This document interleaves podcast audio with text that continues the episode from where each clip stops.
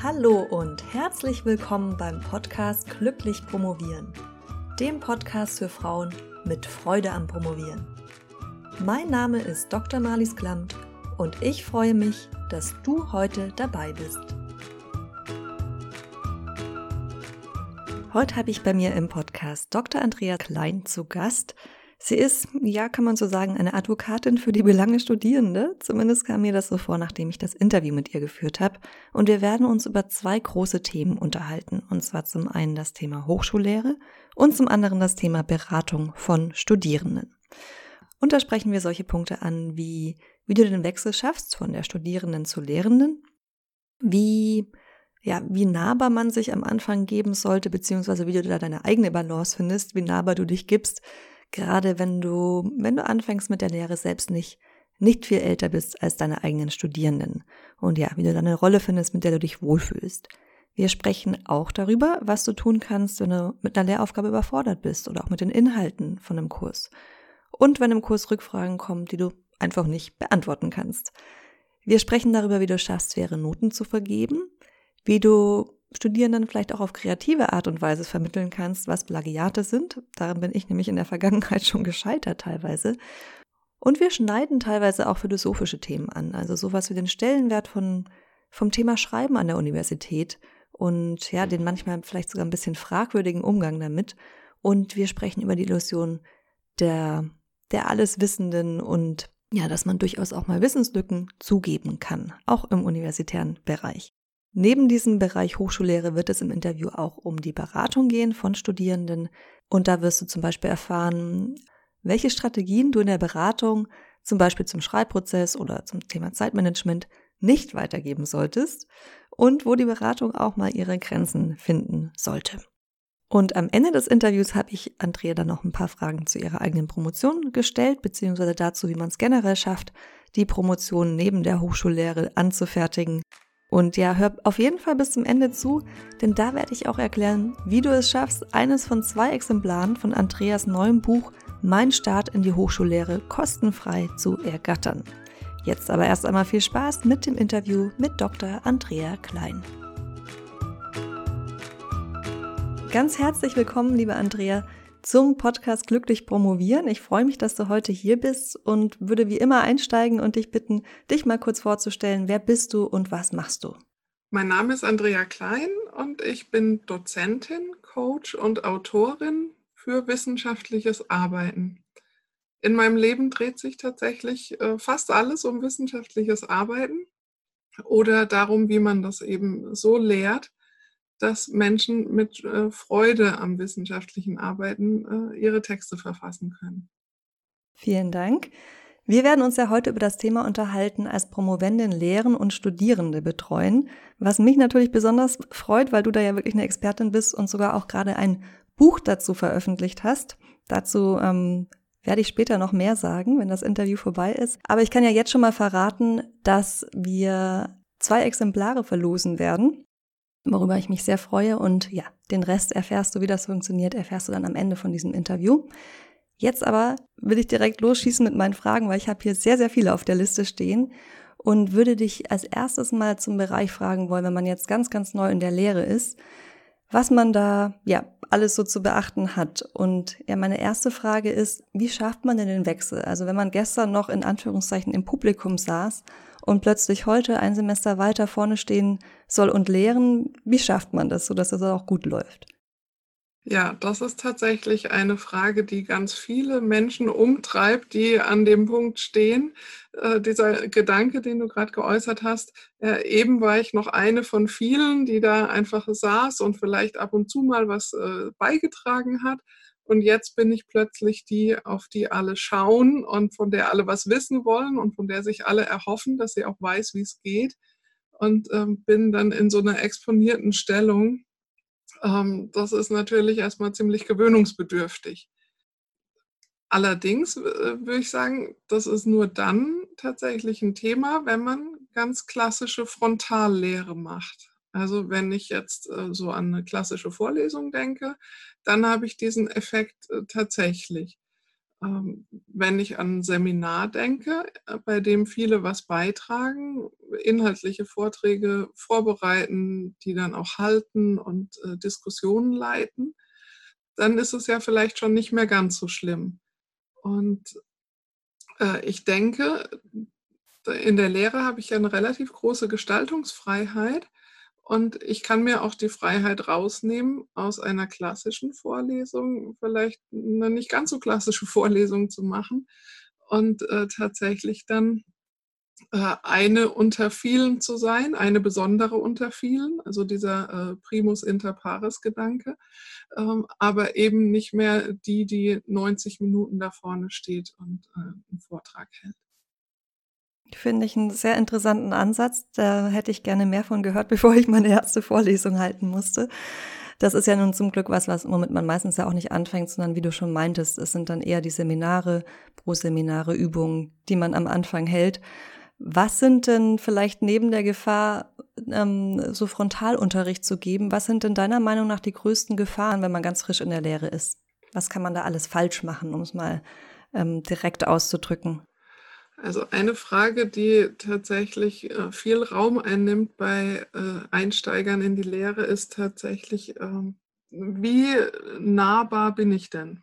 Also bin ich jetzt äh, immer noch die, die jetzt ein, zwei, drei Jahre älter ist als die Studierenden und genau um deren Probleme und Sorgen und Nöte weiß, weil ich vor kurzem da auch noch war? Oder bin ich jetzt gerade besonders streng, um das vielleicht zu kompensieren. Und äh, in diesem Spannungsfeld äh, bewegen sich viele. Und ähm, ja, äh, manchmal gelingt das äh, auf Anhieb ganz gut, so die richtige Mischung zu treffen. Ich habe aber auch schon von vielen gehört, dass es tatsächlich äh, in den ersten Semestern ja wie so eine Art Pendelbewegung ist ähm, man fängt vielleicht mal ganz streng an und ähm, merkt, oh, das funktioniert ja gar nicht, ich werde da gar nicht ernst genommen, ich verstelle mich vielleicht sogar auch irgendwie und fühle mich nicht wohl dabei, schwenkt dann auf das äh, ja, kumpelhaftere um und merkt, oh, das funktioniert aber auch nicht. Und äh, ja, am Ende ist es wirklich ein Prozess, der über mehrere Semester oder wahrscheinlich sogar auch Jahre äh, dauert bis ich dann so einen Weg gefunden habe, den ich vor mir selbst vertreten kann und äh, den ich auch von der Sache her vertreten kann. Also letztlich geht ja immer noch um den Lernfortschritt und äh, die Lehre soll ja was bewirken. Und äh, deswegen denke ich, ähm, die Zeit sollte man sich auch zugestehen, um da herauszufinden, wie das denn am besten gelingen kann. Und das ist bei jedem, äh, bei jeder ein bisschen unterschiedlich. Auch das kann ich sehr gut nachvollziehen. Bei mir war das Pendel auf jeden Fall in Richtung Strenge ausgeschlagen. Die ersten Semester und auch nur in die Richtung. Ich glaube, das hat dann wirklich so lange gedauert, bis ich mich auch sicher gefühlt habe, dass ich dann direkt das Pendel in die Mitte schwingen habe lassen können. Du hast es jetzt schon angesprochen, dass das ein Prozess sein kann, der sich über mehrere Semester, sogar über mehrere Jahre ziehen kann was, ich bin ja eher ein ungeduldiger Mensch, was kann ich denn tun, um jetzt ähm, schneller einen guten Einstieg in die Lehre zu finden und da vielleicht auch schneller für mich eine Rolle zu finden, mit der ich mich wohlfühle und die, was ja auch wichtig ist, das ist gerade gesagt, die auch was bewirkt. Also meine Lehre soll ja auch funktionieren. Wie schaffe ich das, dass ich das schneller hinbekomme, als drei Jahre zu warten, bis es sich von selbst eingepegelt hat? Also was man alleine tun kann, ist selbstverständlich äh, immer wieder zu reflektieren und äh, manche kennen äh, zum Beispiel Lesejournale, wo sie festhalten, äh, was sie gelesen haben und welche Gedanken sie dazu haben. Äh, sowas könnte ich auch äh, umsetzen für die Lehre und äh, mir nach jeder Lehreinheit mal fünf Minuten Zeit nehmen und aufschreiben. Was finde ich ist heute gut gelaufen? Was möchte ich, wenn ich diese Veranstaltung nochmal mache, anders machen?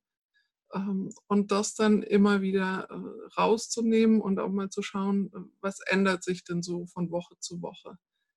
Ähm, schöner ist natürlich, wenn ich andere Leute zur Verfügung habe, äh, die vielleicht in der gleichen Situation stecken, mit denen ich mich austauschen kann. Oder aber wenn ich jemanden im näheren Umfeld habe, der schon ein, zwei Schritte vor mir ist und der sich Zeit nimmt, sich mit mir auszutauschen. Das äh, empfinde ich als sehr hilfreich und äh, das kann man entweder ganz informell machen, äh, beim gemeinsamen Mittagessen, beim Kaffee trinken oder äh, wenn man sich einfach mal im Büro über den Weg läuft. Äh, oder man kann das eben tatsächlich äh, institutionalisieren und sich einer festen Gruppe anschließen, die es an der Hochschule gibt. Ähm, also oft gibt es ja Programme, die die gute Lehre fördern sollen, wo man dann da auch fündig werden kann. Ähm, oder eben außerhalb der Hochschule in äh, so einer Art Mastermind-Gruppe vielleicht, äh, wo äh, sich Leute zusammenfinden, die alle ähm, ja, ähnliche Fragen gerade haben in Bezug auf diese neue Tätigkeit. Und wo finde ich so eine Mastermind-Gruppe? Mir hat sich das nicht gerade aufgedrängt, als ich noch gelehrt habe. Ja, das stimmt wohl. Das ist eine relativ neue Sache. Das äh, schwappt gerade so ein bisschen äh, rüber zu uns. Ähm, also äh, ich biete zum Beispiel eine an, wenn du jetzt äh, so fragst. Ich werde das äh, im März starten. Und äh, mhm. da. März 2020 sind wir dann, ne? Falls die Leute den Podcast später hören. genau, März 2020. Und äh, ähm, ich werde äh, vorher schauen, dass da tatsächlich dann die Menschen auch gut zusammenpassen, dass sie ähm, vor ähnlichen Fragen tatsächlich stehen. Und dann werde ich äh, kleinere Gruppen zusammenstellen, äh, in denen so vier, fünf Leute ungefähr drin sind, äh, dass es tatsächlich auch einen guten Austausch äh, gibt. Und das Ganze findet dann online genau. statt, nehme ich. genau, das wird online stattfinden, äh, damit man einfach da unkompliziert äh, teilnehmen kann. Ansonsten kann man Mastermind-Gruppen auch äh, einfach finden, indem man mal googelt nach Mastermind und dem Stichwort, äh, das einen gerade interessiert. Also es gibt es äh, zu den unterschiedlichsten Themen. Oder halt versuchen, selbst einen ins Leben zu rufen und sich dann entsprechend selbst Leute zu suchen, die, die da mit drin sein wollen. Ist natürlich auch noch immer eine Option. Genau, das ist auch immer möglich. Wenn man jetzt schon, schon länger dabei ist oder auch ganz neu im Prinzip, ähm, kann das immer auftauchen. Was mache ich denn jetzt noch wieder auf das Thema Lehre zurückkommt, wenn ich mir ähm, eine Aufgabe nicht gewachsen fühle? Also beispielsweise, ich denke, ich bin eigentlich mit dem Thema des Kurses inhaltlich noch gar nicht vertraut genug. Ähm, ganz konkretes Beispiel, ich durfte letztes Semester zum Glück nur eine Sitzung Einführung in die Statistik geben. Das war, ist weder was, wo ich mich äh, besonders kompetent fühle, noch was, mit dem ich zu tun hatte, die letzten, na, seit ich da selbst Kurse zu besucht habe, was wahrscheinlich jetzt, ja, jetzt muss ich mal kurz rechnen, 10, 15 Jahre her ist. Ähm, was mache ich denn da? Also was mache ich, wenn ich da vorne stehen soll und ein Thema vermitteln oder auch ähm, ja, andere Fragestellungen vielleicht auftauchen, denen ich mich einfach nicht gewachsen fühle und wo, wo ich denke, da kenne ich mich jetzt im Prinzip auch nicht genug damit aus. Mhm. Also du meinst jetzt tatsächlich die Situation, in der man da auch nicht rauskommt. Man ist jetzt einfach äh, die, die diese Lehre geben muss, weil niemand anders äh, da ist. Ja, also ich glaube, wir können über beide sprechen. Ich hatte auch eine, eine sehr kompetente Kollegin, die ich gehofft hatte, dass sie die, die Stunde übernehmen kann. Die konnte dann aber zeitlich leider nicht. Mhm. Die hat mich dann zumindest gebrieft. Das war mein, mein Weg raus, das mit ihr zusammen zu erarbeiten. Aber das ist ja, ja, wenn jetzt kein anderer da ist, der das machen kann und ich jetzt wirklich sage, okay, ich muss diesen Kurs geben, was ja auch nicht selten vorkommt, ähm, zumindest nach meiner Erfahrung, ist, dass man zum Beispiel, wenn man als wissenschaftliche Mitarbeiterin wechselt, auch nochmal vielleicht nicht gleich den Fachbereich wechselt, aber zumindest das Fach. Also dass es mhm. nicht genau das ist, was man selbst studiert hat. Ja, das Schöne ist ja, äh, dadurch, dass man schon studiert hat, äh, hat man ja all die schönen Möglichkeiten, sich äh, neues Wissen relativ zügig anzueignen und selbst zu recherchieren. Und ähm, dabei muss man halt aufpassen, dass man nicht zu sehr sich in die Tiefe verliert, sondern eher so die großen Linien findet. Also ähm, mein Ziel in solchen Situationen war immer, einen guten Überblick zu haben und äh, quasi weiterverweisen zu können. Also ähm, wenn ich jetzt bei deinem Beispiel mit Einführung in die Statistik bin, äh, wäre es mir wichtig gewesen zu sagen, äh, was kann Statistik überhaupt leisten und was sollen Studierende mit der Statistik in ihren Arbeiten leisten. Das ist ja auch immer noch mal so eine Frage, welches Anspruchsniveau äh, herrscht da. Ähm, dann so grundsätzliche Vorgehensweisen und äh, für die äh, allerfeinsten Details und Kniffe äh, habe ich mich dann immer sicherer gefühlt, wenn ich äh, Ressourcen hatte, von denen ich sagen könnte, ja, und wenn einen das speziell interessiert, dann kann man da nachschauen. Ähm, das soll jetzt nicht heißen, dass man mit den Studierenden fünf Minuten spricht und dann nur noch auf Literatur und äh, Tutorials verweist. Aber ähm, diese Lücken da zu haben, das ist, denke ich, überhaupt kein Problem. Und oft kommen die auch wirklich ähm, gar nicht so zutage, weil die Studierenden von ganz anderen Fragen umgetrieben sind, die noch viel grundsätzlicher sind, als man sie eigentlich erwartet hatte. Also ich war ganz oft in der Situation, dass ich dachte, ich müsste dieses und jenes und äh, was weiß ich nicht alles noch wissen. Und nichts davon äh, ist gefragt worden, äh, sondern wir sind im Gegenteil noch mal drei Schritte zurück und haben äh, gefühlt bei Adam und Eva angefangen. Ich glaube, was man auch nicht vergessen darf, ist, dass man ja dann trotzdem, auch wenn man sich in Anführungszeichen nur selbst eingearbeitet hat, trotzdem einen Wissensvorsprung hat und dadurch auch viel mehr weiß, was man alles noch nicht weiß. Aber wenn sich jemand damit nicht auskennt, dann genau wie du sagst, dann kommen die Fragen dazu ja auch nicht unbedingt. Aber was natürlich trotzdem passieren kann in jeder Situation oder in jedem Kurs, ist, dass mal Rückfragen kommen, auf die man wirklich keine Antwort hat. Mhm. Kannst du da uns ein paar Strategien nennen, wie man damit umgehen kann? Ähm, ich habe nur eine einzige. Ich äh, gehe das ganz offen an. Also ich finde es überhaupt nicht verwerflich, dass man Dinge nicht weiß. Und wenn tatsächlich eine Frage kommt, die ich nicht beantworten kann, äh, ja, dann ist es so. Dann äh, könnte ich anfangen, laut zu denken und zu sagen, so, also ich weiß es jetzt nicht, aber was würde ich denn tun, wenn ich das jetzt genau als Problem hätte? Wie würde ich denn dran gehen? Das ist für die Studierenden ja auch schon sehr hilfreich, äh, mir dann quasi beim Denken zuzuhören und meine Lösungsstrategien äh, kennenzulernen. Weil äh, wenn sie die schon hätten, dann hätten sie vielleicht gar nicht gefragt. Ja? Ähm, und äh, manchmal gebe ich die Fragen dann auch einfach äh, zurück und sage, ja, also wir, wir haben jetzt hier keine Lösung, aber was könnten wir denn tun, um zur Lösung zu kommen? Und äh, damit habe ich sehr, sehr gute Erfahrungen gemacht. Ja, das hört sich sehr spannend an. Wie könnte das dann zum Beispiel aussehen? Würdest du dann auf Recherchetools verweisen oder auf Webseiten oder was, was wäre da ganz konkret was, was du empfehlen würdest? Also wenn das jetzt tatsächlich äh, eine wichtige Frage ist und äh, keine von diesen speziellen Spezialfragen, die ins äh, allertiefste Detail führen, dann würde ich mir die Zeit nehmen in der Veranstaltung und tatsächlich äh, sagen, gut, wir wissen es jetzt nicht, aber dann äh, holen Sie doch mal kurz Ihre Laptops raus und äh, wir schauen mal schnell. Wir geben uns 15 Minuten dafür und äh, schauen mal, was rauskommt. Also ich muss dazu sagen, dass meine Lehrveranstaltungen sowieso ziemlich flexibel sind. Ich gehe mittlerweile mit einem sehr groben Plan rein und ähm, habe meine Inhalte vorbereitet, äh, bin aber sehr offen dafür, was alles passieren könnte. Und äh, insofern ist da auch immer Platz dann für sowas und oft äh, kommt man dann an anderen Inhalten eh auch noch vorbei, die man sowieso vorhatte. Ähm, ja, und dann äh, würden wir gemeinsam schauen und äh, Sachen zusammentragen. Und ähm, das Schöne ist dann, ähm, dass man selbst ja auch noch was dabei lernt und die Studierenden auch merken, ja, die Lehrperson da vorne, die ist ja gar nicht äh, zu 100 Prozent perfekt und weiß auch gar nicht alles. Und noch viel besser, äh, das darf auch so sein. Ja, finde ich einen sehr, sehr wichtigen Punkt. Mhm. Ja, schöne Überraschung. Die lehrende Person ist auch nicht allwissend ja. und man muss sich nicht schlecht dabei fühlen. Man kann das auch mal offen zugeben, was ja an der Universität nicht immer so gang und gäbe ist. Ich würde gerne ein bisschen auf das Thema Beratung jetzt zu sprechen kommen und weg von der Lehre, wobei das natürlich auch Themen sind, die miteinander zu tun haben.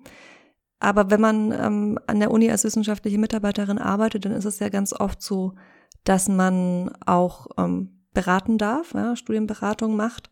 Und ich habe das immer, beziehungsweise am Anfang nicht, aber nachdem ich es angefangen habe zu machen, gemerkt, dass ich dass das eine sehr verantwortungsvolle Aufgabe ist, weil da wirklich auch oft große Themen aufkommen und die Leute auch ihre Entscheidungen, ähm, gerade bei der Studienberatung, die jetzt nicht nur eine fachliche Beratung ist, dann auch wirklich davon abhängig machen, was man ihnen sagt.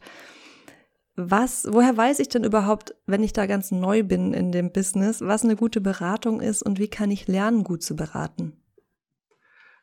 Also ich habe das vor allem erlebt, wenn ich eben äh, Studierende zu äh, ihren Hausarbeiten oder Abschlussarbeiten beraten habe, dass man tatsächlich inhaltlich damit anfängt und dann aber plötzlich, ähm, wenn es um so Themen geht, wieso geht es denn gerade so schleppend voran mit der Arbeit, wieso ist denn noch nicht mehr Fortschritt zu sehen, dass man dann tatsächlich wirklich bei sehr privaten Themen auch landen kann. Und äh, das ist natürlich dann eine Situation, auf die man so ähm, erstmal gar nicht gefasst ist.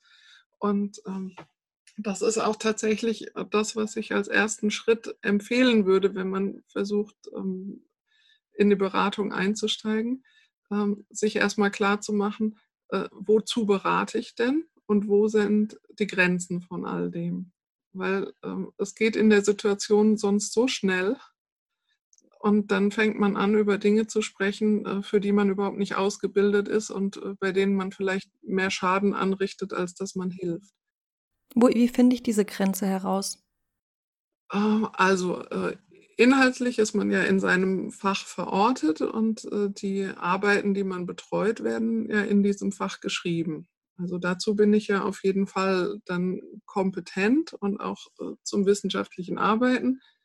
Ähm, dazu was zu sagen, bin ich auch kompetent, weil das habe ich dann im Studium gelernt und mache es auch gerade, wenn ich promoviere. Also kann ich den Studierenden äh, mal ein bisschen Hilfestellung geben, wenn es darum geht, äh, neue Ergebnisse bei der Recherche zu finden oder die Gliederung so abzuändern ihrer Arbeit, ähm, dass es einen roten Faden gibt oder sowas. Das ist, glaube ich, unstrittig. Ähm, Wenn es um die Zeitplanung geht und so Sachen wie Selbststeuerung, Motivation und solche Dinge, dann ist schon die Frage, habe ich mich damit auseinandergesetzt oder würde ich jetzt einfach nur irgendwelche Tipps geben, die bei mir funktioniert haben?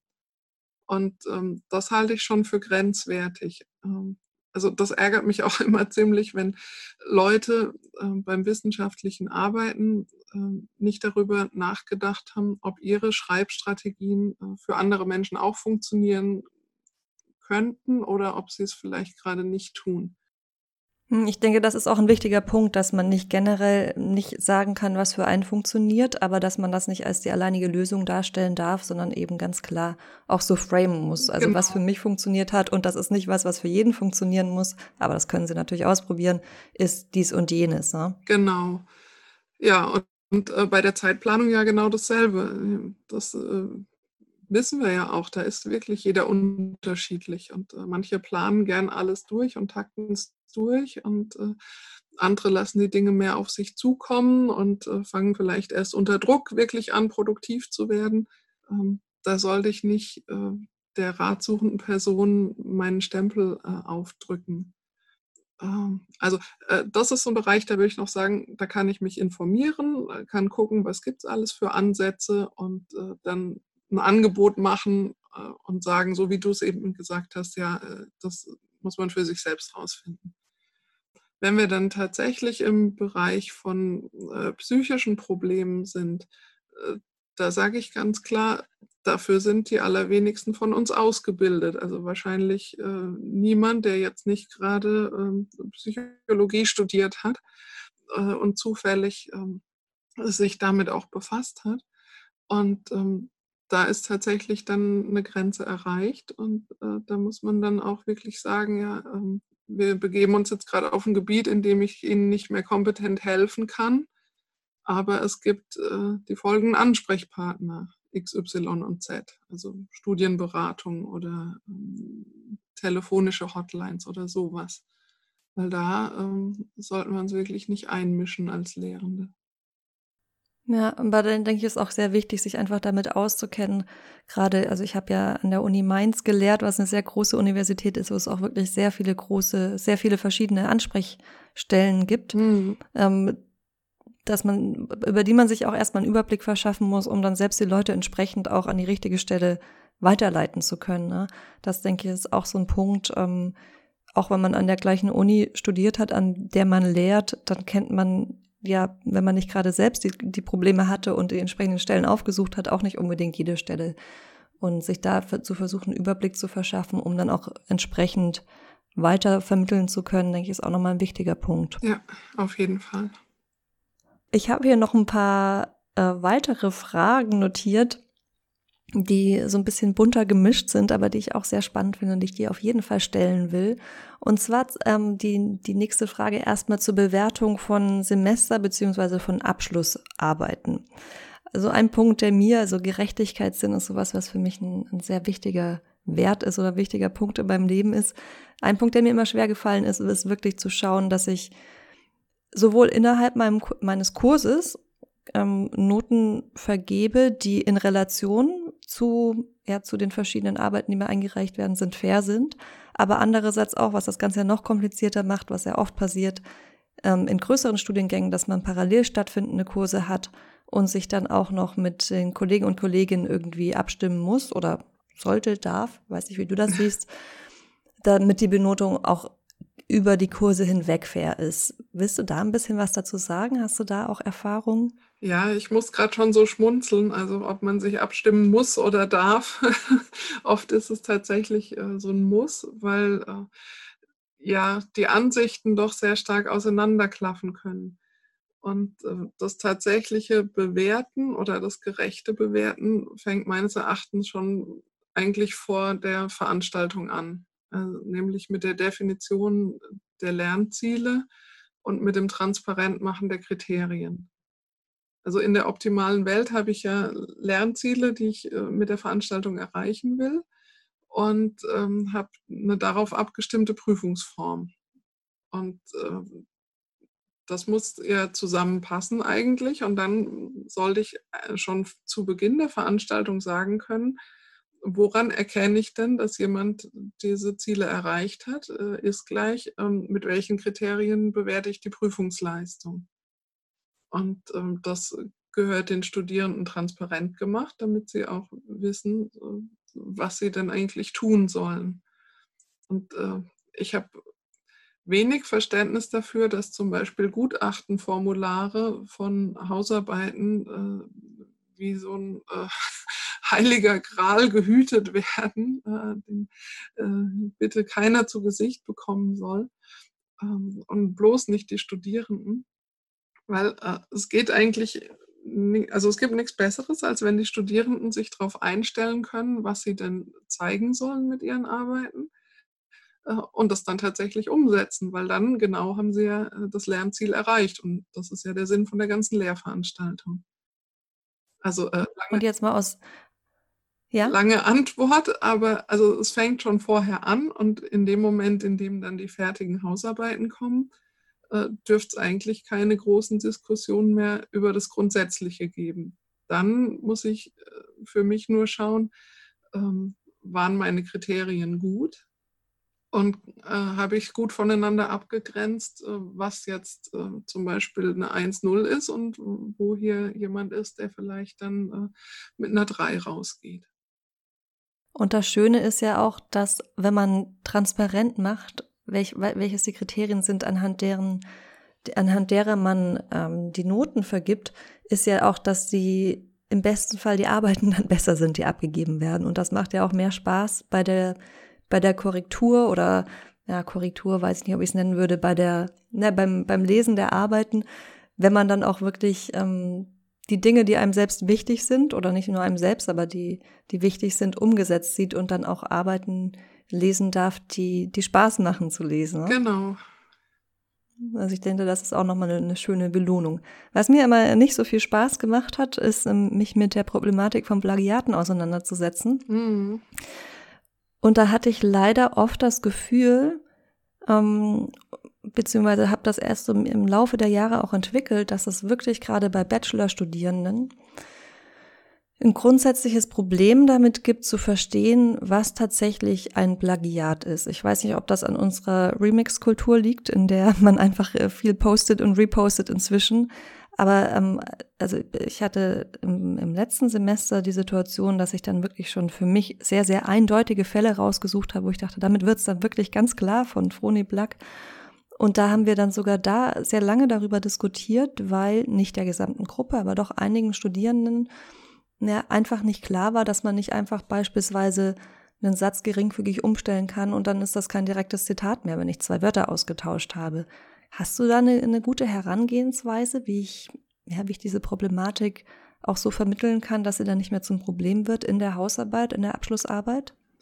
Ah, das ist interessant, weil ich habe, ähm, ja, ich will nicht sagen gegensätzliche Erfahrungen, aber ähm, doch ein bisschen konträre Erfahrungen gemacht, ähm, gerade mit dieser Remix-Kultur, äh, weil ich dann oft auch Studierende in den Kursen sitzen hatten, die völlig empört darüber waren, wie jemand einfach ein Bild von jemand anders nehmen konnte und als sein eigenes ausgeben und es posten konnte. ähm, also mit dem Beispiel war den Studierenden sehr schnell klar zu machen, dass es eben im wissenschaftlichen Betrieb auch nicht geht, äh, fremdes äh, Eigentum zu nehmen und als eigenes auszugeben.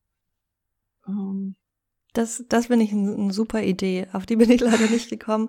Aber das dann so, so zu machen und dann vielleicht auch zu sagen, okay, ich habe hier einen Instagram-Post geschrieben und äh, wie würdest du dich denn fühlen, wenn ich den jetzt nehme und da zwei Wörter austausche und dann vielleicht noch irgendwo sage, ja, die so und so hat das auch gesagt, aber im Prinzip nur geringfügig was geändert habe, ohne kenntlich zu machen, dass das gar nicht meine Sprache war. Ja.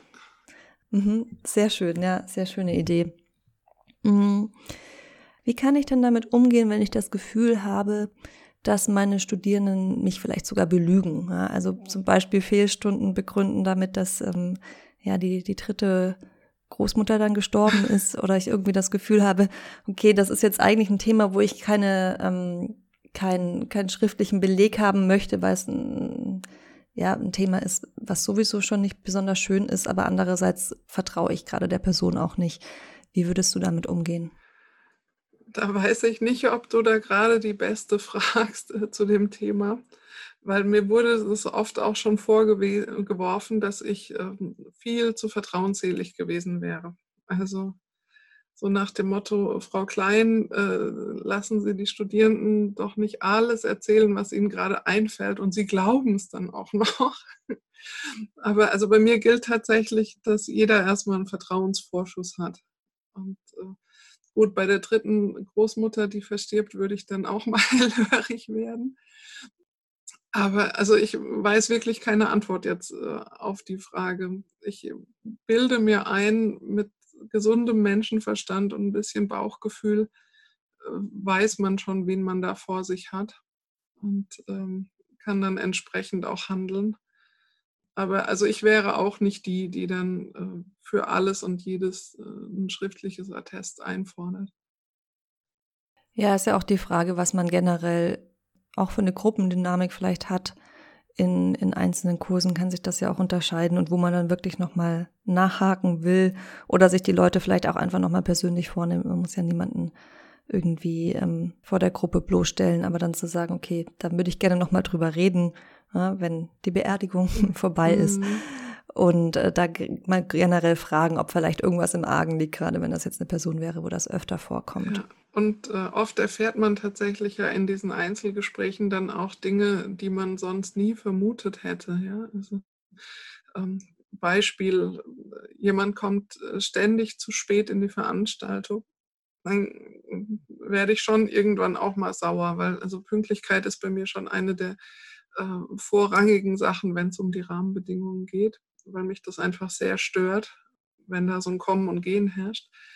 Ähm, aber wenn man dann mit äh, dieser Person spricht, dann erfährt man vielleicht, äh, dass es jetzt äh, wirklich nicht anders geht, weil ähm, die Frau ist schon Mutter oder der Studierende ist schon Vater und die Kita macht erst dann und dann auf und sie braucht aber noch zehn Minuten mit dem Bus, um zur Uni zu kommen.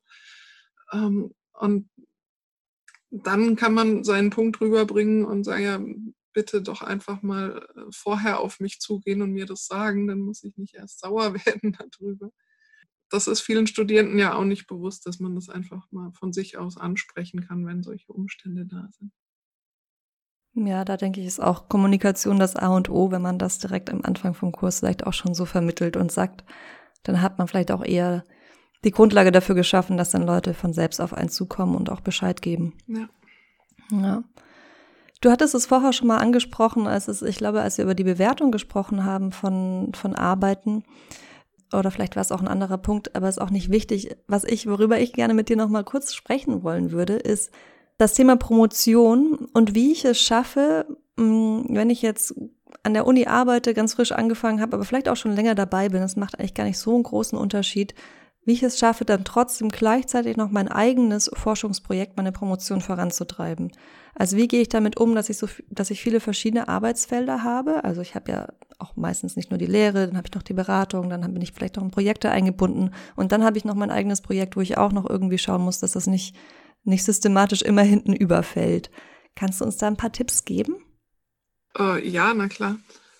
Also äh, gerade wenn man so sehr viele verschiedene Dinge hat, lohnt sich ja tatsächlich mal äh, nicht nur große Ziele zu formulieren, die man jetzt im nächsten Jahr oder in den nächsten drei Jahren erreichen will, so in die Art, äh, in drei Jahren soll aber meine Dis fertig sein, ähm, sondern das wirklich auf die einzelnen Bereiche runterzubrechen und ähm, dann auch auf kleinere Zeiteinheiten runterzubrechen.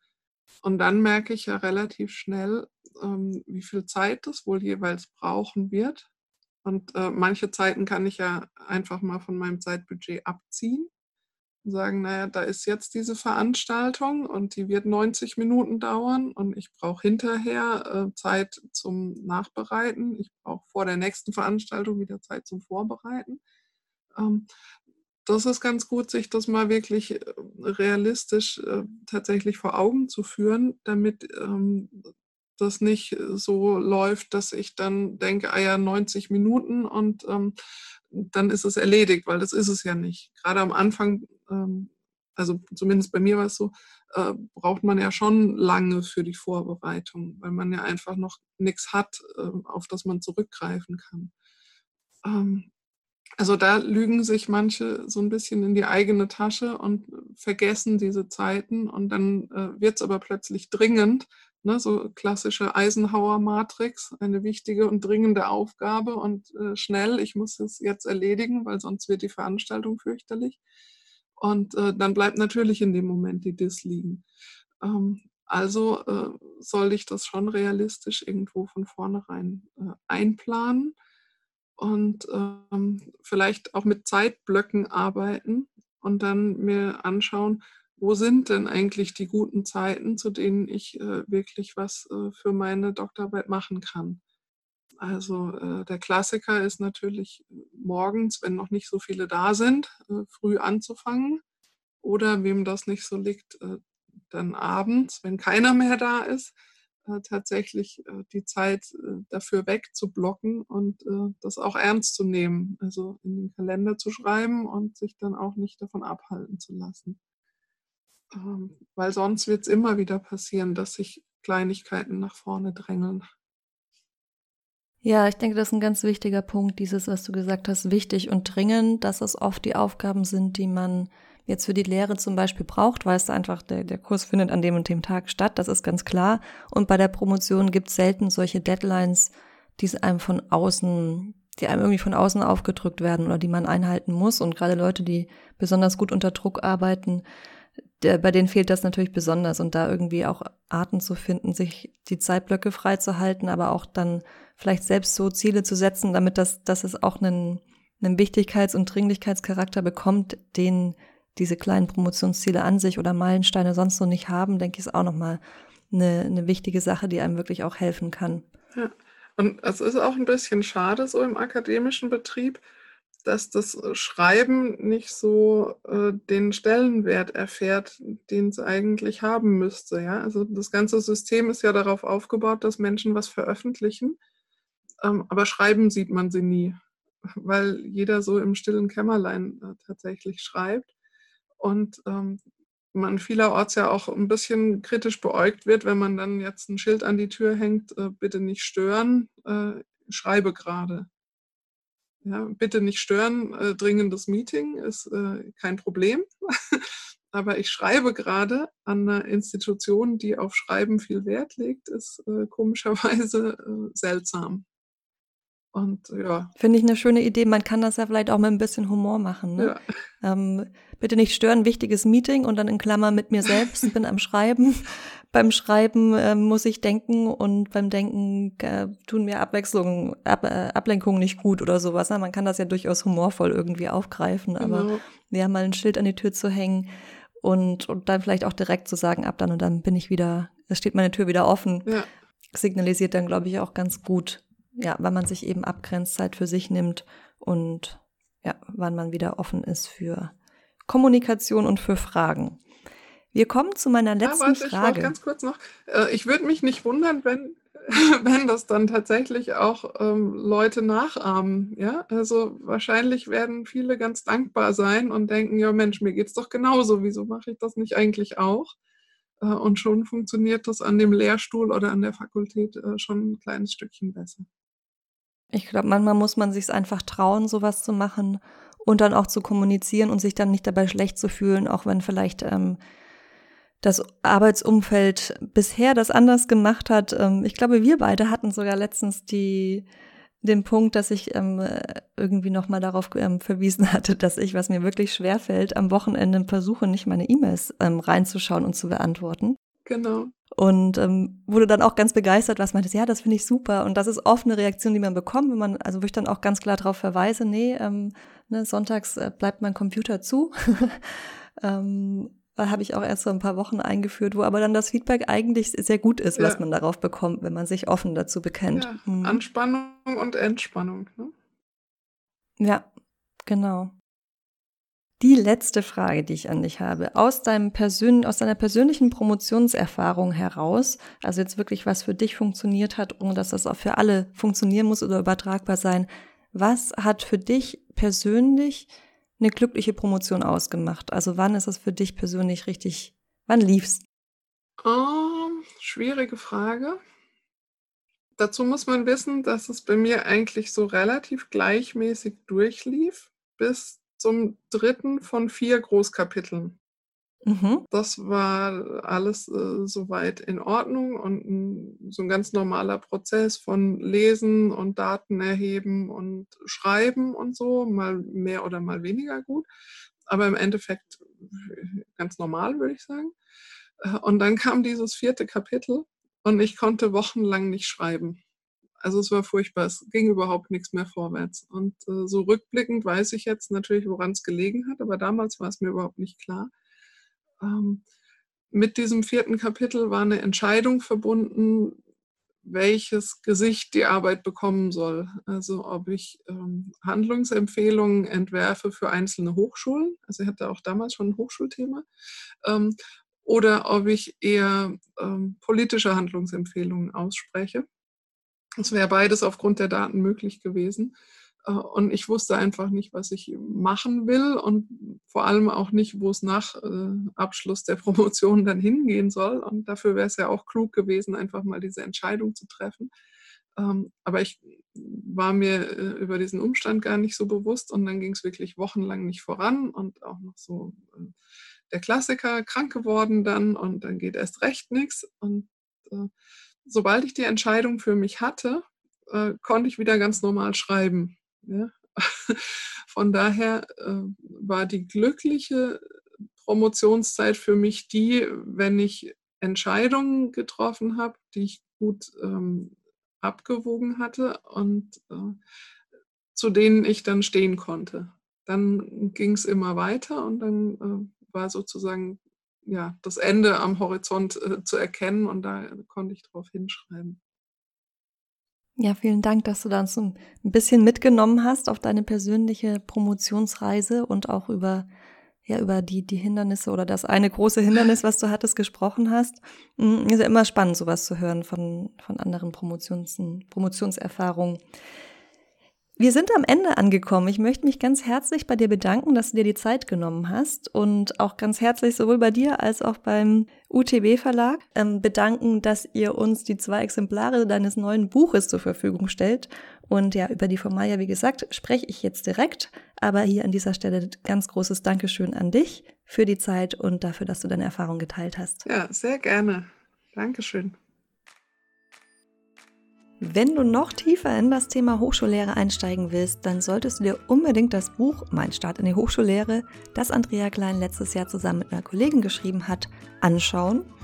Der UTB Verlag stellt zwei Exemplare kostenfrei zur Verfügung, die du gewinnen kannst, indem du auf promotionsheldin.de slash Hochschullehre einen Kommentar hinterlässt. Und zwar bis 19. Januar 2020. Also geht schnell auf promotionsheldin.de slash Hochschullehre und schreibt einen Kommentar und habt damit die Chance auf ein kostenloses Exemplar des Buchs Mein Start in die Hochschullehre. Wir hören uns dann wieder nächsten Mittwoch. Bis dahin freudiges Promovieren und viel Spaß beim Lehren. Deine Malis.